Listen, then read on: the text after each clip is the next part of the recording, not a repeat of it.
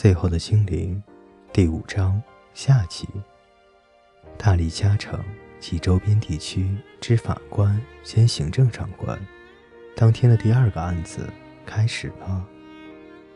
被告的是一个女人，她的车子压死了一只鸡，女人把鸡抱在怀里，看得出鸡的脖子被折断了。就在她经过沙琪娜身边时，一只小手从灰色的羊毛巾底下伸了出来，手指透过黄色的衣袖，在伤口附近柔软的羽毛上停了停。鸡的脖子慢慢的恢复原状，然后眼睛慢慢的睁了开来。这下子天下大乱了，那只鸡跑掉了，人群中此起彼伏的喊出了“精灵”两个字。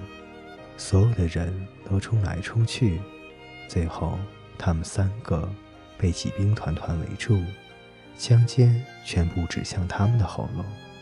沙琪娜说：“这就是我所谓更糟糕的状况。”继复活后，气氛变得越来越热烈。此时，大理加城及周边地区之法官兼行政长官注视着约许克伦斯。凯乌尔科、卓尔奈尔斯群科，你是个精灵。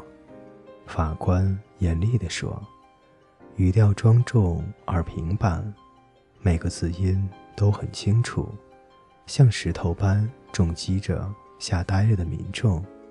他还只是个小兽罢了，蒙瑟说，只是个小家伙。沙奇娜说，才刚出生不久。小精灵心满意足地解释着：“我叫约许克伦斯·凯乌尔科·卓尔奈尔斯群科。”说完，还深深鞠了一躬。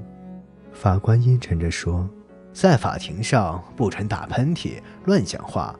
我大力加城及周边地区之法官兼行政长官，不许你说谎。”说完最后这几个字的同时。法官用很严肃的姿势站了起来，小精灵觉得很困惑。精灵从来不说不是脑子里的话。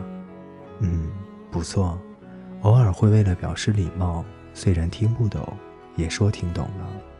因为把笨人当笨人对待是不礼貌的事，不过也仅限于此。而且我命令你，应该对我用符合我身份地位的称呼。法官继续说道：“什么是符合他身份地位的称呼呢？”小精灵思考。“笨蛋！”小精灵大声说。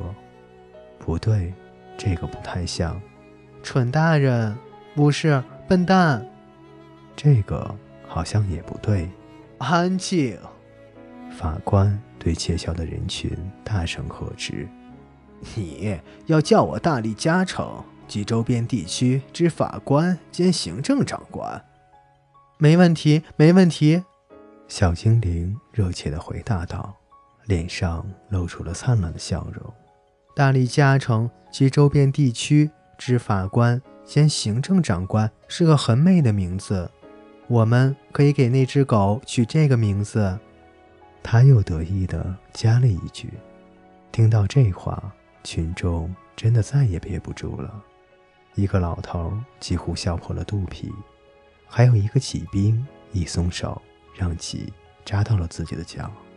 这下更让大家爆笑如雷，小精灵也不由自主地加入了。人类大笑的时候，看起来真的很可爱呢。唯一没有笑的是法官大人。告诉我，他转过身对小精灵说：“你认得这个女人？”和这个男人吗？认得，小精灵肯定地说。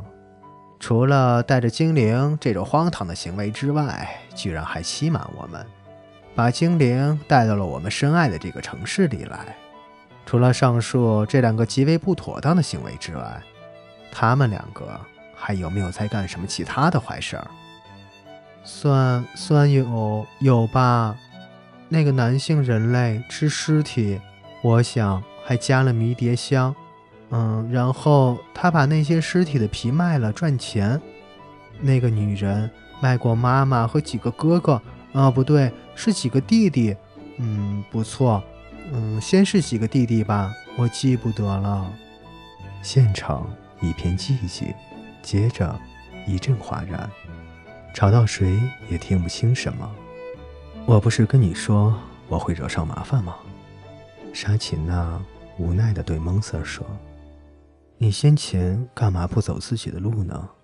我想必是上辈子卖了我老爹。他回答道。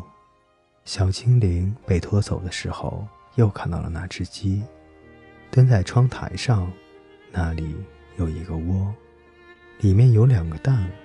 小精灵和鸡对望了一下，彼此打了招呼。在那一瞬间，他们有了相同的心思，使他俩的精神永远结合在了一起。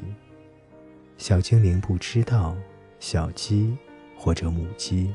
是不是给狗的好名字？它们的模样不同，但是鸡尾巴的颜色和狗尾巴了，后爪倒是一样的。然后他想起来了，狗不会下蛋，而鸡在看你难过的时候也不会舔你的脸。看来这个名字也不怎么合适。各位听众朋友，最后的精灵第五章下集。为您播讲完毕，欢迎您的继续守候与收听。